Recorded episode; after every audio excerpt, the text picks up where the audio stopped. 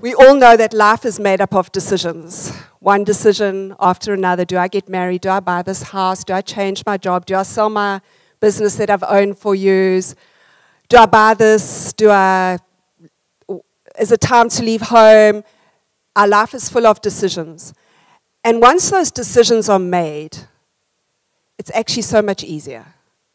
The, the hard part is making those decisions. The hard part is coming to the place where those decisions are actually, okay, sure, I feel settled that this is the way I need to go.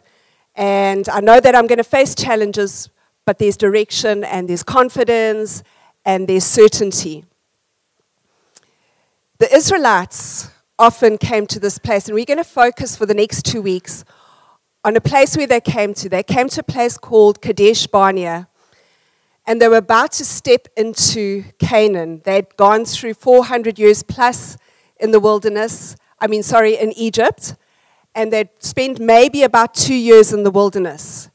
Um, terrible, it was called the terrible, great and terrible wilderness. And they're standing at the edge, and Moses said to them, so this has been promised hundreds of years ago, maybe five to six hundred years ago. And Moses says to them, Look, the Lord has set this land before you. Let us go up. Well, he doesn't say let us, he says go up and possess it. Do not be afraid or discouraged. And the guys come to him and they say to him, Moses, we really think it would be a great idea if, if we took some people to just go and scout out the land and to look at the route that we should take when we go in, to look at the cities. And Moses agrees. He says, No, that's cool. What we're going to do is we're going to choose 12 leaders, one from each of the tribes, men of influence, to go into this land, to scout out the land. And what I want you to do is I want you to bring back a report of the land bring back a report about the, the ground, bring back a report about the, the people, bring back a report about the cities. And it'll also be really great if you bring back some evidence of what's in the land. So these guys go out and they, they kind of go up. I looked at the map. I don't really know that area too well, but they, they kind of go up north and then they come down and we get to a place called Hebron as the last place. Now, Hebron's going to play quite a big role both this week and next week. So remember Hebron. They get to Hebron, and it kind of kind of feel like the journey stops, and on the way back, they pick up a bunch of grapes and a few other fruit. And they come to Moses um, bef- before I get there. We had there, I don't know if you saw this morning, Genesis 12, verse 1. Go to land I will show you. Moses, about, not Moses, Abraham, about 500, 600 years before, who was the father of the Israelite nation, God said to him, Go to land that I will show you. And he wasn't in the land of Canaan at the time, but the Bible says without hesitation, he went to this land. And when he got into the land of Canaan, God says, This is the land I will give you. And then he got to another town, and God says, This is the land I will give you. And there's a bit of a detour through Egypt, and he gets to a place called Hebron. And it's at Hebron that God says, Look at all the stars in the sky and see if you can count them. That's how many your descendants will be. And Abraham says, God, I've, I've, I've taken your word, which you gave to me, and I've created the son Ishmael. So I know that through Ishmael I will have children. But God says, No. Moses at that time was about 100 years, and God was saying, No, you will have children through your wife Sarah, who's not much younger than you. And sorry, I'm, that's Abraham. Please forgive me if I get them mixed up. I know we're kind of dealing in different um, centuries here, but that's okay. Um, and God puts Abraham to sleep. And it says he had some terrible dreams, and God spoke to him.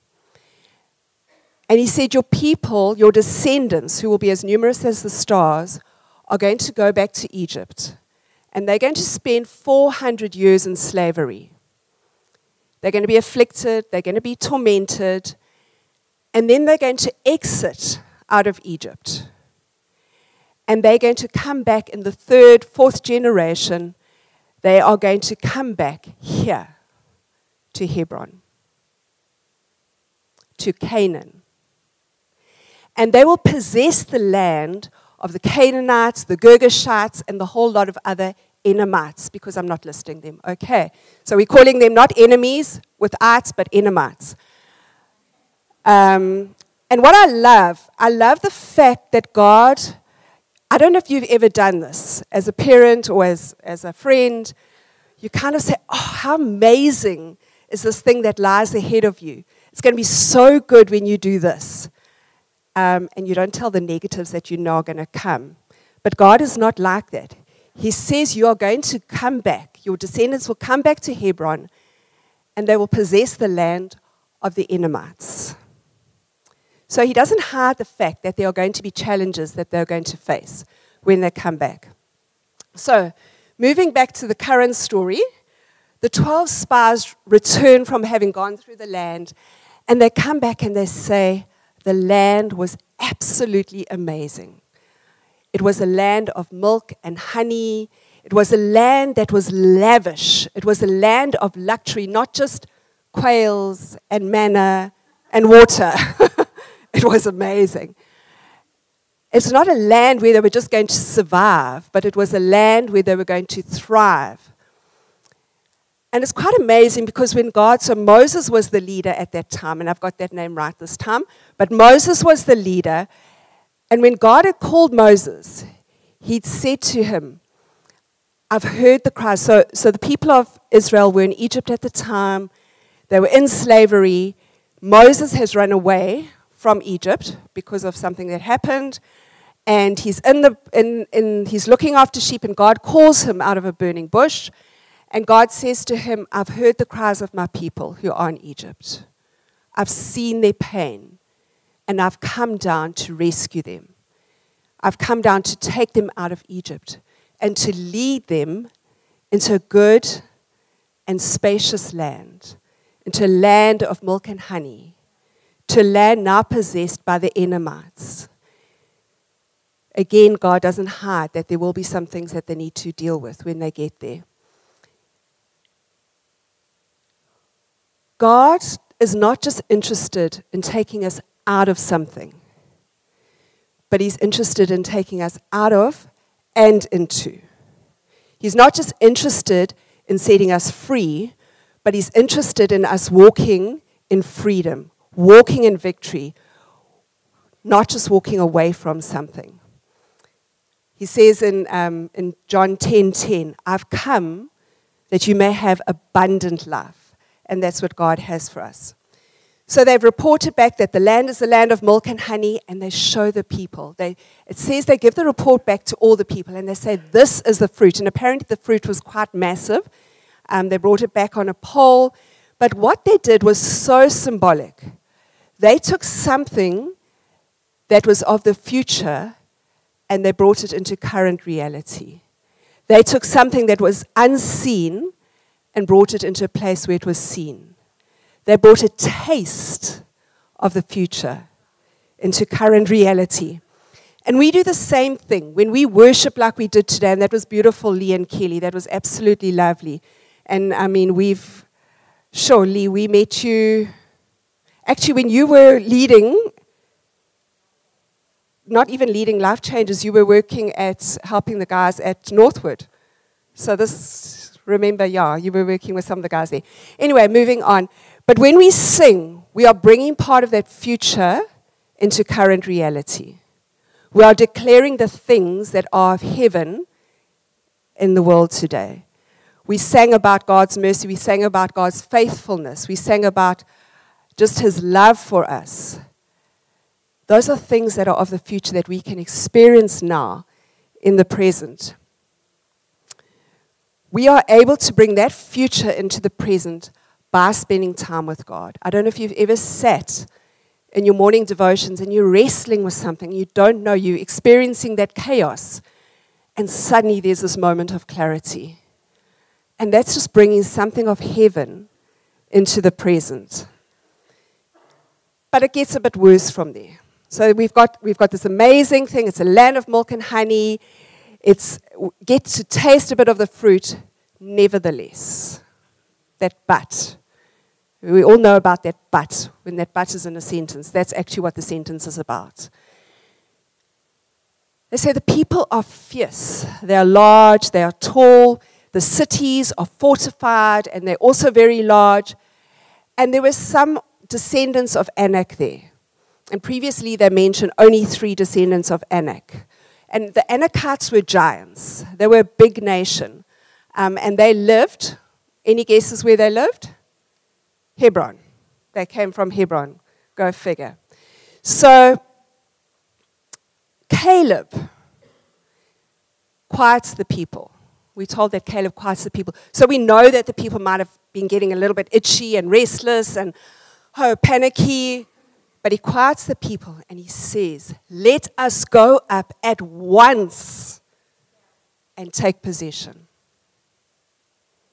For we are well able to prevail. And immediately they follow with this We are not able.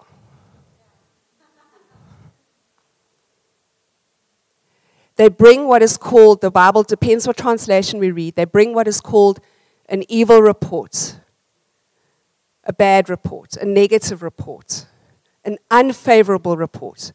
And in Joshua 14, it talks about they spread rumors and they spread lies to embellish their story. And we're going to come back to that we are not able. So just park that just for a quick minute. And they said, All the people are strong and tall like giants. So we go from having three giants to having some descendants of Anak to having all the people are strong. So the story just grows as we go. It grows as it goes. Nice little phrase. But, and then they say this we were like grasshoppers in our eyes, and so we were in theirs. And Rich said this last week. He made the statement that how we see ourselves is not necessarily how others see us but actually how we see ourselves creates a perception in us of how others see us. So if I see myself as not carrying much value, I think others don't think I'm valuable. So their own belief, and we'll look a little bit more at their flawed beliefs just now, their own flawed beliefs affected how they thought others were seeing them. But the reality is, and we hear later, that the nations had heard about them. And they were actually quite scared of them because they knew that this nation, this nation of Israel, their God had protected them, their God had provided them, their God had presenced himself with them. And he'd taken them, he'd done miracles, and he'd, he'd just been with him all the way. But I want to come back to that we are not able to go up for they are stronger than us. And that is what, that's a partial truth. Because in John 15 it says that apart from Jesus, we can do nothing. But that's a partial truth. Because the full truth is that with God, all things are possible. And with God, we are well able to do what He calls us in to do. So I want you to look at this image here. This is an, a partial image. And you're welcome to shout out at this time, and you're welcome to shout out at any time. But anyone tell me, can anyone tell me what this is? A zebra? Desert? Skunk?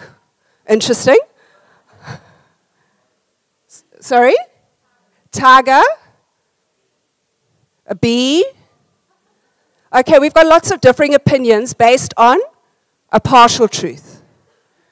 Okay, so remember that a partial truth is not the full truth, it's an aspect of the truth. And we have to be very careful and very cautious about making conclusions based on partial truths.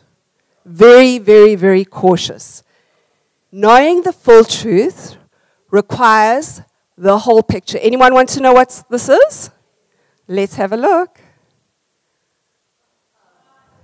It's a moth. Who would have thought? it was definitely not a skunk. So um, I, I really want us to get this today. Be very, very careful. We have to be very careful. And a full truth includes God's perspective. It says that Caleb, later we read in Joshua, that Caleb followed the Lord wholeheartedly and he brought an honest and accurate report.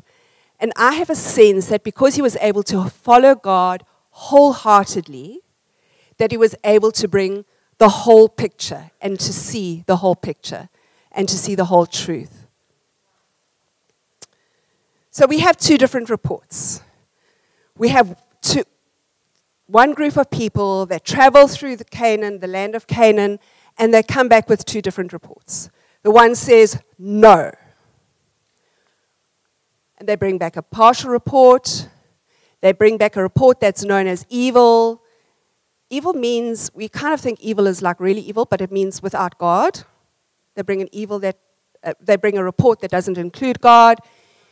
They bring and they incite the people. And we're going to look at that again just now. The other report is go. That is a full report. It's an honest and it's an accurate report.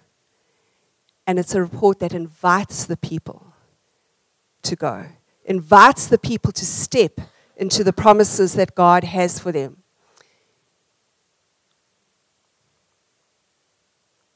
It's important to also recognize that go is not blind faith. When God calls us to go, He doesn't say, close your eyes and I'm going to lead you. And I love the scripture where we hear about Abraham. It says that Abraham, in Romans 4, Abraham looked at the facts that his body was as good as dead, that his wife was apparently barren, the wife that he loved, the wife of his youth, was apparently barren. But he remained absolutely convinced that God was able. God doesn't expect us when we go towards what He's calling us to, to neglect the challenges, to neglect seeing that there are enemies that we are going to be facing. But He calls us to bring Him into the whole equation. And that's the full truth. That is the full truth. So, whether we like it or not, whether we believe it or not, we all get to influence. We might influence five, we might influence thousands, but we all carry influence in what we say, in how we act, in our attitudes, in how we think, and how we engage with each other. And through that influence, we get to invite people to step into the bigger story, into God's story or we get to incite people away from entering into God's story. And that's what we get to do. We get to invite people towards the future God has for them. But I want to encourage us please let us look at ourselves and make sure that we are not inciting people away from their futures and from what God has for them through the words. What are we doing with our influence? And sadly, in this case, the 10 spies carried the greater influence. It says in Deuteronomy 1 they made the courage, they made the courage of the people fail. In Joshua 14, they made the heart of the people melt in fear. Are we making people melt in fear? Or are we imparting courage? Are we encouraging people, those around us? But not only did the leaders, the people of influence, incite the whole group. The people actually incited each other because we are told that they murmur, murmured and grumbled and complained in their tents behind closed doors. A very, very dangerous place to be. To be talking about others, to be spreading rumors, to be telling lies behind closed doors.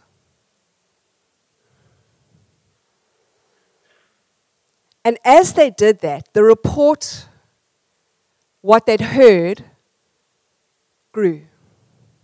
We now start to hear that the cities were up to the heavens. And the sad thing about inciting is that when we incite one another,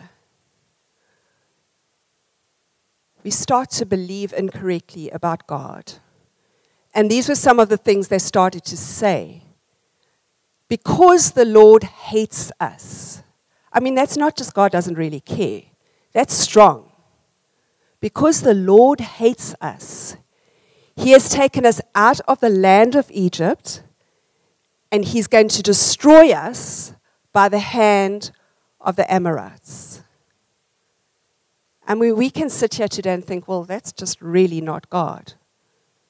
But in some of our darkest moments, what is our belief? Do we believe that God really cares for us? Do we believe that God really loves us? Or is he out to destroy us? Our wives and our children will be victims. Was it not better for us in Egypt, in slavery? in bondage in that narrow place. Let us look for someone to take us back. It is always easy to find someone who will take us backwards. Always. We work in addiction recovery, Project Exodus. And one of the things that people in recovery have to face, let's think of alcoholism someone can be sober for 18 months and they'll go to a family dinner and it'll be just one drink. Just a little bit. And they're back in Egypt. We have to be really careful that we are not enabling people to go back to places where they are restricted, where they are in bondage, but we are encouraging people to go forward. And ourselves, are we looking for those people who are taking us forward, who are challenging us to go forward towards what God has for us? Or are we finding people that we are comfortable with who are going to be saying, Oh, you are just amazing as you are? Or who are going to take us back? And so I want to encourage us to be very intentional about looking for leaders who will influence us by inviting us and by drawing us into God's future for us. So, Moses, even though they've said this, Moses continues to invite them. He continues to say, Guys, let's just remember, and I love that we sang about that this morning, but let's remember this God that we serve.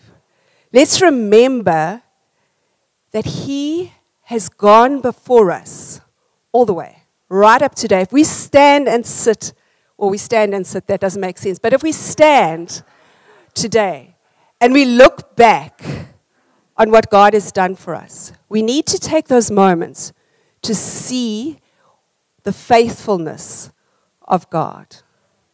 We need to stop and look at the faithfulness of God.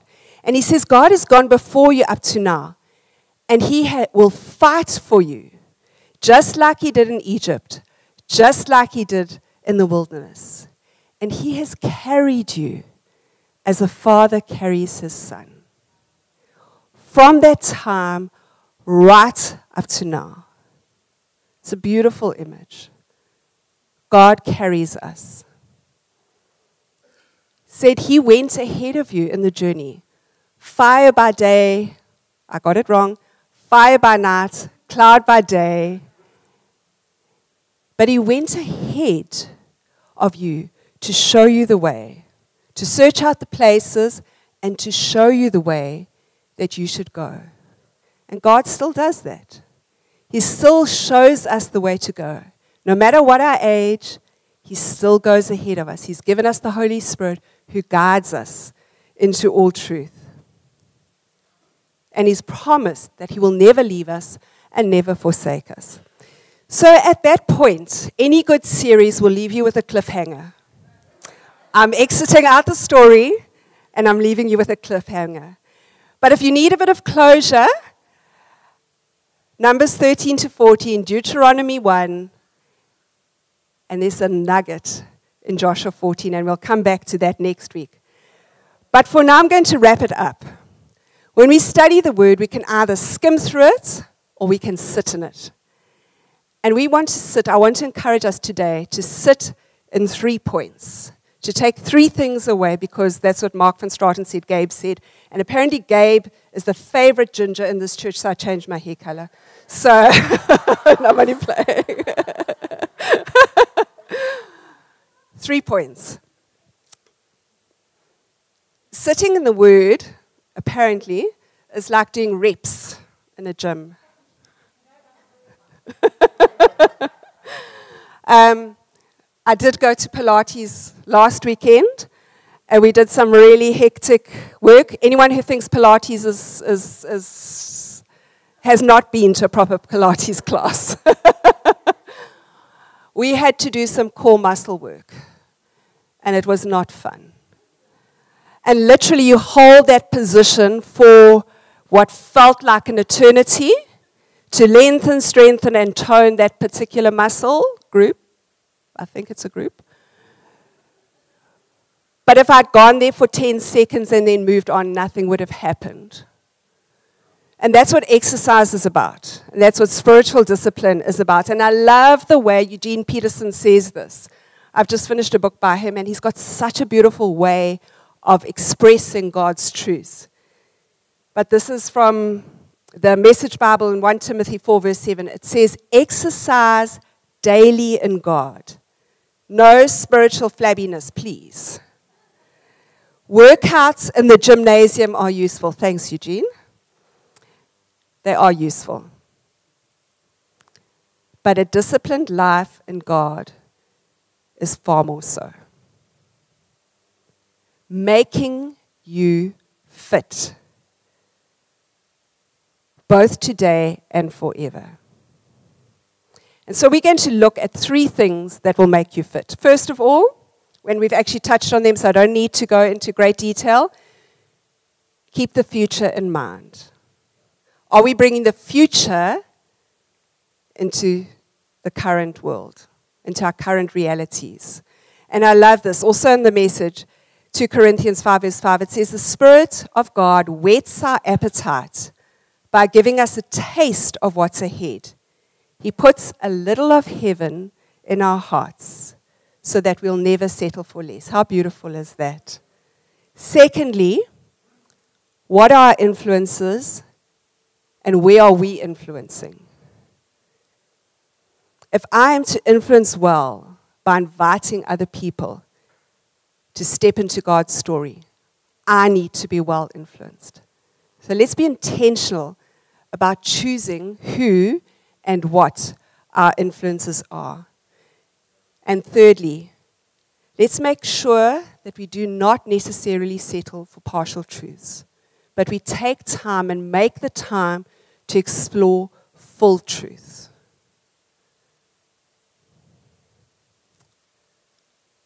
So, this is it. Through the Holy Spirit, we are able to get truly fit. Remember, partial truth, we are not able to go up. But with God, full truth, we are able. And it's through the Holy Spirit that we can truly get fit spiritually, experience the future kingdom now, use our influence to invite rather than incite, to be guided into all truth.